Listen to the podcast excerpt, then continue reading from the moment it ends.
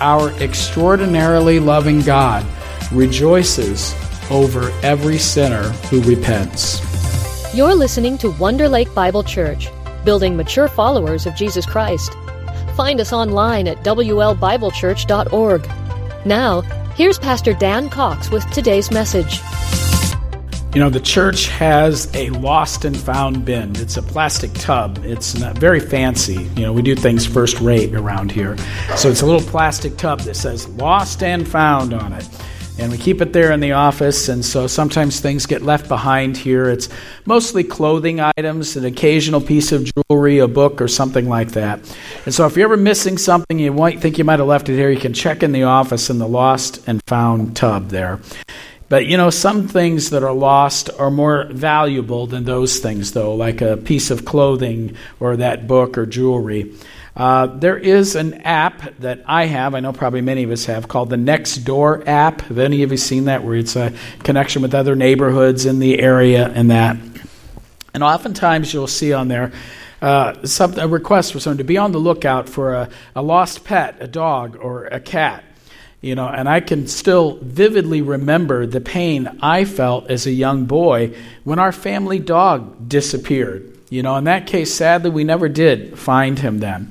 But sometimes missing pets are found. And isn't there such great joy when that pet is found? Not only for the owner, but then also for many others who were following that story, who love animals and they desire to see their safe return to their homes. You know, I was pleased to see a post just yesterday on the app there from a user who was rejoicing over having found her lost dog, Dixie. And she posted Dixie's picture there, and she wrote a big thank you to everyone who kept their eyes open and on the lookout for Dixie.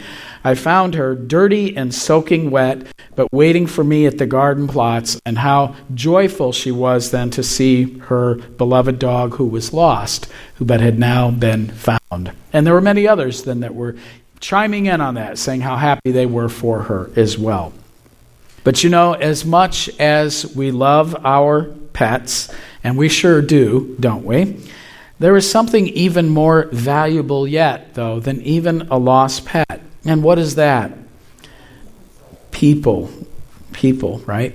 Recently, there was a news story about a nine year old girl from South Elgin who went missing about six years ago, but she had been found in North Carolina. And I can only imagine the joy of that family that they experienced then. But there is a greater joy even yet than that.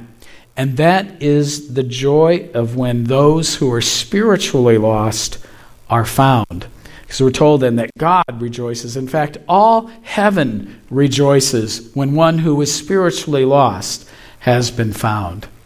So, we are continuing in our series on the life of, of Christ, unique, the life, death, and resurrection of Jesus Christ.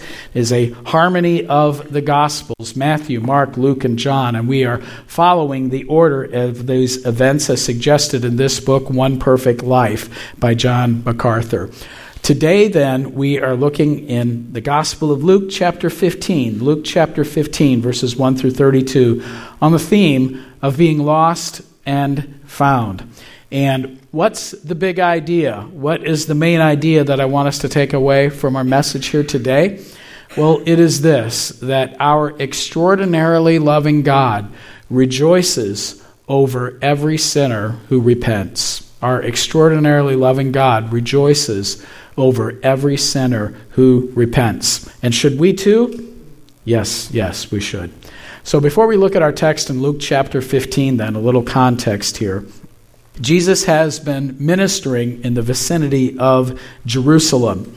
And the Jewish pe- people were eager, eager for the arrival of their Messiah. They looked to his coming in order to set them free from the oppression of Rome, to restore the kingdom of Israel, to bring the, the nation to great prominence and power and glory. This is what they had in mind. But of course, Jesus had another agenda. Jesus was drawing large crowds, and people were amazed by his miracles. But he would sometimes say things that were very surprising or difficult to accept. And one of those things that surprised many folks, especially the religious leaders of the day then, the Pharisees, the teachers of the law, he spoke of how there would be many Gentiles who would enter the kingdom, notorious sinners, as they thought, and even Gentiles entering the kingdom. How could this possibly be? But in our text then today, we see Jesus teaching how vitally concerned God is with the repentance of sinners, the repentance of sinners everywhere. Yes, God loves and desires to save even notorious sinners like tax collectors.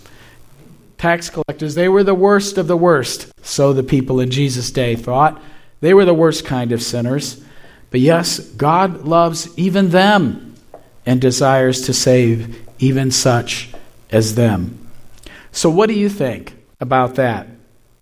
You think, are there any sinners out there who you think are so bad that God doesn't care about them, that God doesn't love them, that God doesn't desire to save them?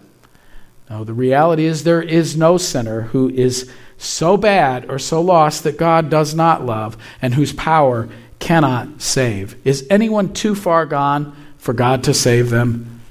No, they're not. What is the only thing that keeps someone from being saved is what? Rejection, right? Uh, a lack of faith in Christ.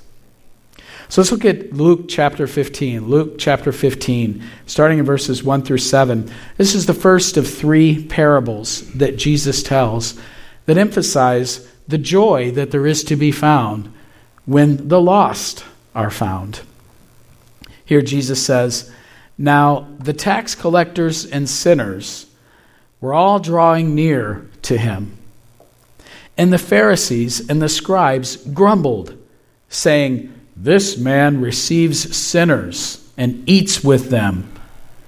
So he told them this parable What man of you, having a hundred sheep, if he has lost one of them, does not leave the ninety nine in the open country and go after the one that is lost until he finds it?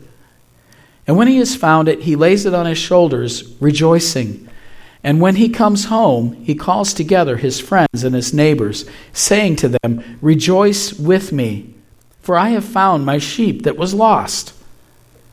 Just so, I tell you, there will be more joy in heaven over one sinner who repents than over 99 righteous persons who need no repentance.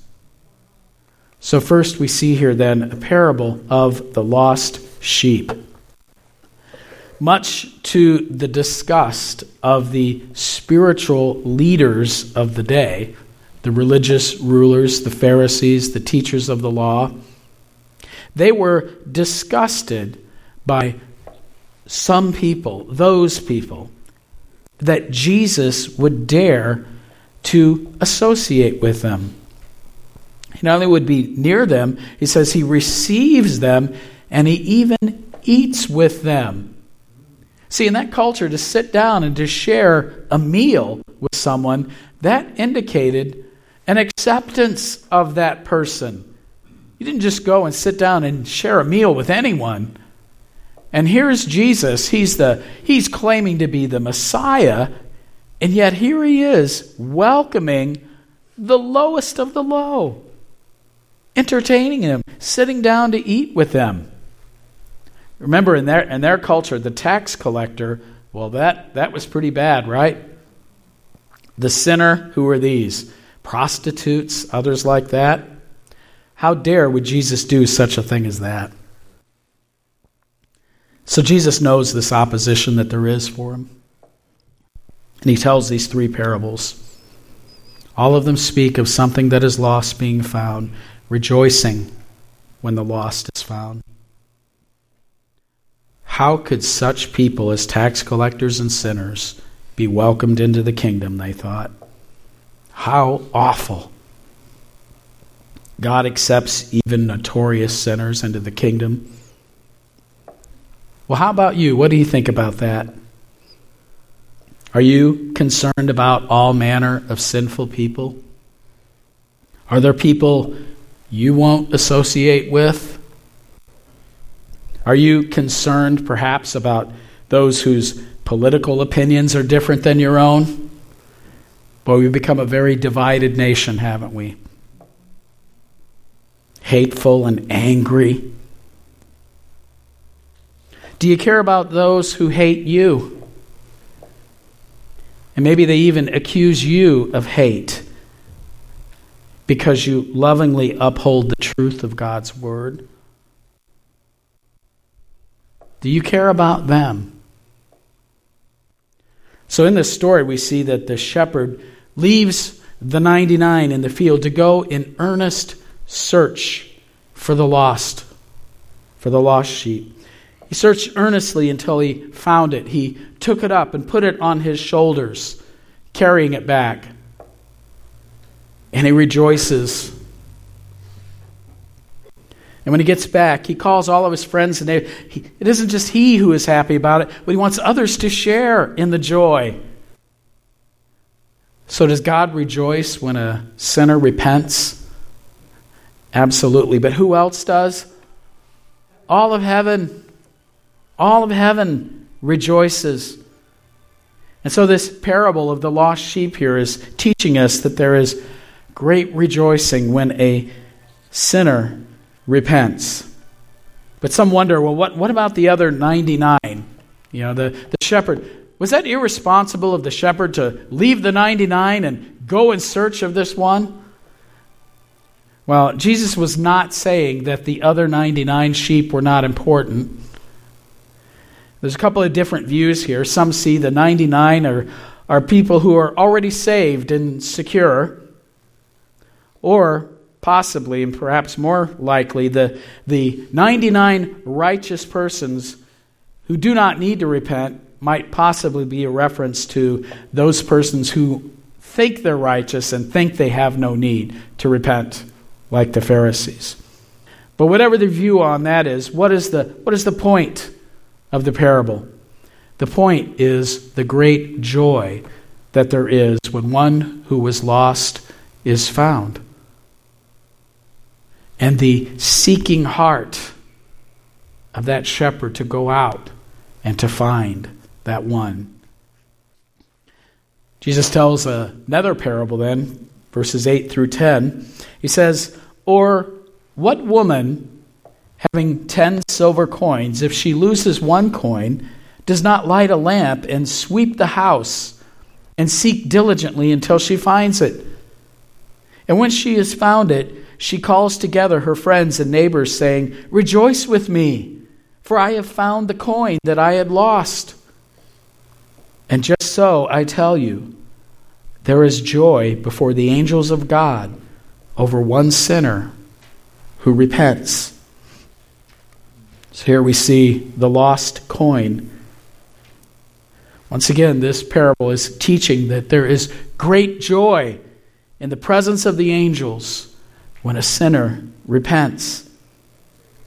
This is the same message as that first parable, but it is emphasizing here the thoroughness of the search. Listen to that. Look at that again about how diligently she was, looking all throughout the house, sweeping and looking everywhere, trying to find that one lost coin. She continued throughout the entire house until she finally found that one coin. Why? Because it was of such great value to her. Remember, um, some years ago, I was with some friends. We were uh, visiting in Florida, and we happened to have access to a convertible.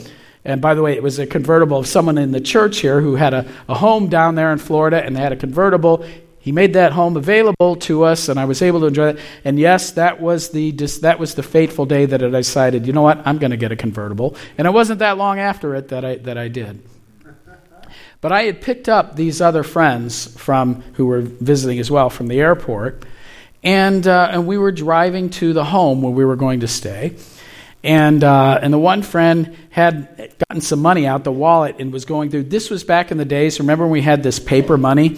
That we use. That was before you had everything that was electronic and card and all, debit cards and all that. And you actually had like paper money. Remember those days? So anyway, so here he is. He had all this paper, these hundred dollar bills, and he's sitting in the back of the convertible. How many of you know what happens sometimes to wind currents in there? So he is. So, so he's kind of he's pulling his out and kind of and counting this, figuring out he's seeing if he has what he needs here. And all of a sudden, what happens? Whoosh! There it goes. It goes flying out. Now, do you think that we just said, "Well, oh well, so much. That's life, right?" And kept driving? No. What happened? Slammed on the brakes and pulled over, and immediately, what? We're out searching for this money that was flying around out in the field next to the road, right? And we kept searching. Now, I, I think we found them all. But, you know, but do you think we were going to give up real quickly on that? No, we searched diligently until we got all of those back. Right? Because it's valuable. It's important, meaningful then. So here's this woman, wasn't a convertible and win, but something happened that she lost one of these valuable coins and she wasn't going to stop until she found it. So what's Jesus' point here. Yes, he associated with sinners. Why? Because they were extremely valuable to God, and he would search thoroughly for them. But then Jesus tells another parable, but this isn't about a sheep, and it's not about a coin. It's about a lost son, but an older brother as well. It is explaining that God is inviting all people to enter the kingdom. Told in Luke chapter 15, starting in verse 11. And he said, There was a man who had two sons. And the younger of them said to his father, Father, give me the share of property that is coming to me. And he divided his property between them. And not many days later, the younger son gathered all he had and took a journey into a far country. And there he squandered his property in reckless living. And when he had spent everything, a severe famine arose in that country, and he began to be in need. So he went and hired himself out to one of the citizens of that country, who sent him into his fields to feed pigs. And he was longing to be fed with the pods that the pigs ate. And no one gave him anything. But when he came to himself, he said, How many of my father's hired servants have more than enough bread? But I perish here with hunger. I will arise and go to my father. And I will say to him, Father, I have sinned against you, against heaven, and before you. I am no longer worthy to be called your son. Treat me as one of your hired servants. And he arose and came to his father. But while he was still a long way off, his father saw him and felt compassion, and ran and embraced him and kissed him. And a long way off, he felt and embraced and kissed him. And the son said to him, Father, I have sinned against heaven and before you. I am no longer worthy to be called your son. But the father said to his servants, Bring quickly the best robe and put it on him, and put a ring on his hand and shoes on his feet. And bring the fattened calf and kill it, and let us eat and celebrate. For this my son was dead and is alive again. He was lost and is found and they began to celebrate. Now his older son was in the field, and he came and drew near to the house. He heard music and dancing, and he called one of the servants and asked what these things meant. And he said to him, Your brother is come, and your father has killed the fattened calf, because he has received him back safe and sound. But he was angry and refused to go in. And his father came out and entreated him. But he answered his father, Look, these many years I have served you, and I have never disobeyed your command. Yet you never gave me a young goat that I might celebrate with my friends. But when this son of yours came, who has devoured your property with prostitutes, you killed the fattened calf for him. And he said to him, Son, you are always with me, and all that is mine is yours. It was fitting to celebrate and be glad, for this your brother was dead and is alive. He was lost and is found. Here we see then the lost son. This man had two sons, and we see a great contrast then between these two sons and their attitude. This first section of the parable describes the actions of the younger son. This was an unusual thing he did when he made a request to give him his share of the estate. Now, normally, when would one receive a share of the estate? Upon death, right? But he's saying, No, no, I want it now. Some have suggested it's almost like he was saying, the son was saying to his father, You're dead to me. I want my share. I've got plans, things I want to do. I don't want to be here with you. So the father acquiesces, nevertheless, to the son's demand, gives him his share of the inheritance. And he took that wealth, he went it away, and he, he went away and he squandered it in wild living. The hearers immediately, though, began to understand the point of the story. You see, Jesus had been criticized for associating with sinners. The sinners were considered people who were far away from God, squandering their lives in riotous living. But in contrast with the younger son, the older son continued to remain with the father and did not engage in such practices as that. But then a famine occurs in this far country. The young man runs out of money.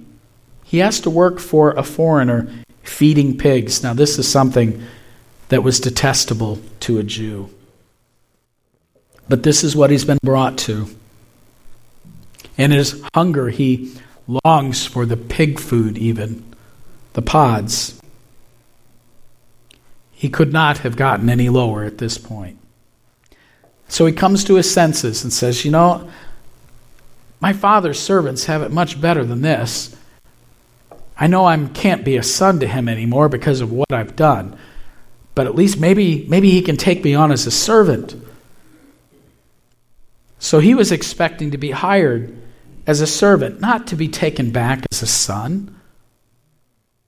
But then we see the father's response. Isn't it interesting? When did the father see this son coming back? When the son was still a long way off. What does that imply? Father was looking for him. The father was waiting, was looking for him. He had been waiting for his son to return, and while he was still a long way off, the father saw him. And did the father wait for that son to get to him? No, what did the father do? He, he ran. The father ran to meet him.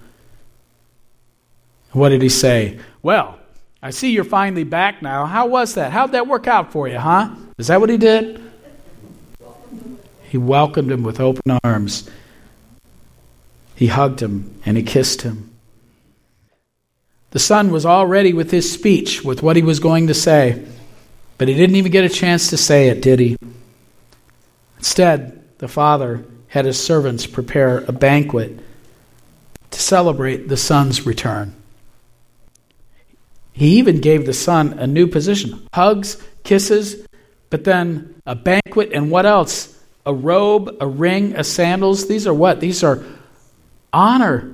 These are gracious gifts, aren't they? And it's not a coincidence that Jesus once again uses this motif of a banquet.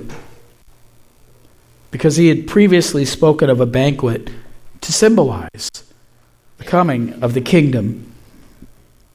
And so Jesus' hearers would have easily recognized the significance of this feast sinners, whom this young son symbolized, they were entering into the kingdom because they too were coming to God. They believed they needed to return to Him and be forgiven by Him. So this one who was lost is warmly received with love and grace. But then the final section of the, of the parable describes the attitude of the older brother. And who did that older brother represent? It was the Pharisees and the teachers of the law. See, they had the same attitude toward the sinners as the older son had toward the younger son. The older brother, he was out working in the field and he hears what has happened. And is he rejoicing that his brother who was lost is found? No, what does he do? He's, he's angry. How dare you welcome such a one as that? So the Pharisees and the teachers of the law, they were angry with the message that Jesus was proclaiming. They didn't like the idea that people, notorious sinners, and even people from outside their nation, Gentiles, outcasts, sinners, there to be a part of the blessing of God, of the kingdom? And so, like the older son who refused to go to the feast, the Pharisees refused to enter the kingdom that Jesus was offering. Interestingly, the father, he went out and pleaded with the older brother to go to the feast, but he wouldn't. See, Jesus ate with Pharisees as well as with so called sinners, didn't he? He did not desire to exclude the Pharisees and the teachers of the law from the kingdom. The message was an invitation to them as well, was to everyone. But the older brother was angry because, well, he had never been honored with a feast, even though he says, What? All these years I've been slaving for you, working for you, and I've never disobeyed your orders. What does that sound like? Someone who thought that he had been working so hard for God, who deserves so much, he didn't do anything for me, reveals a pretty poor attitude there, doesn't it? So those words betrayed the fact that the older brother thought that he had a relationship with his father that was based on what? His work, his works, his efforts. He didn't serve the Father out of love, but out of a desire for reward. By the way, there's nothing wrong with wanting reward. Jesus encourages us to want reward, to work for reward, but that shouldn't be what should our motivation be? Out of our love for God, right? So he even thought of himself as being in bondage to his father. But the father points out that the older son had the joy of being in the house all the time, that he should rejoice with his in, the, in his brother's return. When he says, You are always with me, everything I have is yours, suggests the, the privilege that they had as members of God's chosen people, that they were the recipients and the guardians of the covenants and the law but rather than, rather than rejoicing at one who was lost being found, they were angry. And they would be excluded. Well, that's a story about a lost son.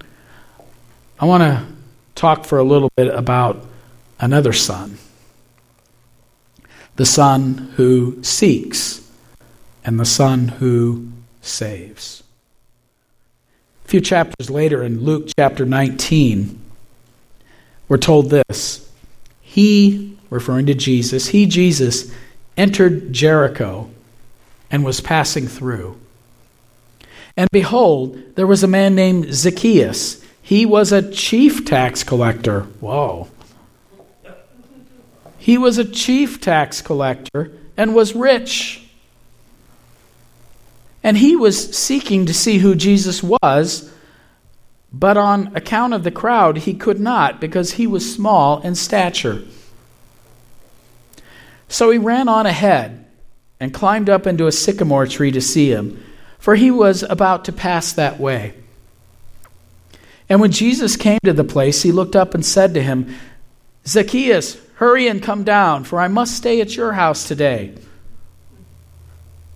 So he hurried and came down and received him joyfully. And when they saw it, who's the they? Pharisees. They all rejoiced. No, they all grumbled. He has gone in to be the guest of a man who is a sinner. Clearly, they have learned the lessons of the parables so well, haven't they? No. And Zacchaeus stood and said to the Lord, Behold, Lord, the half of my goods I give to the poor, and if I have defrauded anyone of anything, I restore it fourfold. You know what we call that? Call that the fruit of repentance, don't we? And Jesus said to him, Today salvation has come to this house, since he also is a son of Abraham. For the Son of Man came to seek and to save the lost. So Jesus is the Son who comes to seek the lost sons and daughters. He seeks them out, and then what does he do? They, he saves them. How does God save people? Through repentance and faith. Repentance and faith. So we see a son who seeks and saves, but we also see a father here. This is our heavenly Father. The Father seeks, the Father loves, and the Father welcomes graciously. I love in that story of the lost son how the father, again, he wasn't sitting at home waiting for the son to may or may or may not come. What was he was out. He was looking. He sees him from far off. He was looking for him. And when he sees him, again, he didn't wait. He ran. I think there was a song some years ago called When God Ran that was about this when God ran. Why? Because he's motivated by love, an extraordinary love. An extraordinary love that goes beyond our capacity even to really understand, doesn't it? And when he got him, when he got to the son, did he did he read him the riot act? Did he set him straight, tell him how wrong he had been? No, what did he do? Graciously received him. That lost son already knew what he had done, hadn't he? Father didn't need to tell him. He knew. But he receives him graciously. And what is grace? Mercy is what? Mercy is when we don't receive the punishment we're due. It's withheld. Punishment is being withheld. What is grace? It's receiving the good we don't deserve. Mercy, we don't get what we do deserve. Grace, we get what we don't deserve. This favor and blessing. The Father seeks, the Father loves, and the Father welcomes graciously. So what? What are we to do with this? Well, I would remind us that our extraordinarily loving God rejoices over every sinner who repents. So I ask three questions here. First one is this Have you been found? Are you one of the lost out wandering? Are you like that lost son who has gone out and maybe realizing you've come to a place that I can't live this way anymore? I don't want to be like this. You have a God who loves you. And he calls us what? To repent, to change our mind, to change our minds about our thinking, our way of living, to turn from sin and to turn toward him, and to put our faith in him, to trust him, specifically in the life, death, and the resurrection of Jesus Christ. Jesus is the Son of God, the Son of Man, who lived a life of perfect obedience, that he, God requires perfection, righteousness. None of us can live up to that. But Jesus did it for us. So he perfectly obeyed the law of God. He fulfilled all of God's requirements for us. And then he went to the cross where He didn't just physically suffer and die. He what? Took on the punishment for our sin. He died. He was buried. But he rose again in victory over sin and death.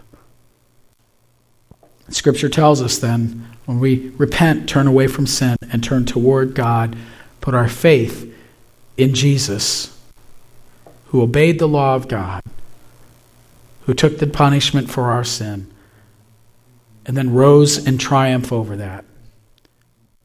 That God will put us in Christ together with Him.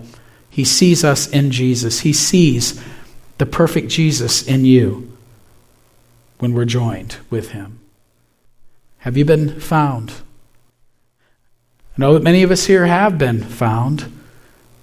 And I wonder as we read those stories there and we read about the great joy of the Father and the joy of heaven over every sinner who repents. Do you too desire earnestly to seek the lost and to rejoice when they're found? Will you join the Son in seeking the lost? How do we seek the lost? Well, by living out our faith in Christ, by sharing the good news the gospel message with others, praying for others, being ready to answer questions people might have. And I would say, what? Searching earnestly, not giving up, not giving up on people, but continuing to pray for them. Always being ready to answer their questions and to witness to the truth of the love of God for them in Christ. And when they're found, will you, will you join the Father in graciously welcoming the found? What was the attitude of the Father toward the lost? It wasn't, well, I'm glad you finally straightened out. Now, now get back to work, right? No. He graciously received him and honored him. And so the Father graciously receives repentant sinners brings them into the fold of the church. Not to stretch the point here too much, but you know what, folks? Sometimes we're not so gracious with one another in the church, are we? You think we should share the gracious attitude of the Father with our brothers and sisters in Christ? Absolutely. Join with the Father in rejoicing and graciously welcoming those who had been lost but are now found. Let's pray. Father, thank you that you don't give up, that you seek the lost, that you save the lost. And I pray, Father, that you would give us great hearts of compassion and concern. Especially then, Lord, for those who perhaps we might find it difficult to love. Maybe they have offended us in some way, they've made us angry in some way. But Lord, your love is for all. May we love them, Lord, with that love that seeks and is eager to welcome them into the fold, to extend grace to them. Thank you, Father, that we have hope in Jesus Christ. Christ, who perfectly fulfilled your law, who took the punishment for our sins on himself, died and rose triumphantly over sin and death, that through faith in him, that we might be joined with him in that victory. That you see us then now in him, perfect in him. We rejoice in our hope, Lord May we be eager to lovingly and truthfully proclaim that hope to others. And we pray this in Jesus' name. Amen. Thanks for listening to today's message. For more information about Wonder Lake Bible Church, visit WLBibleChurch.org.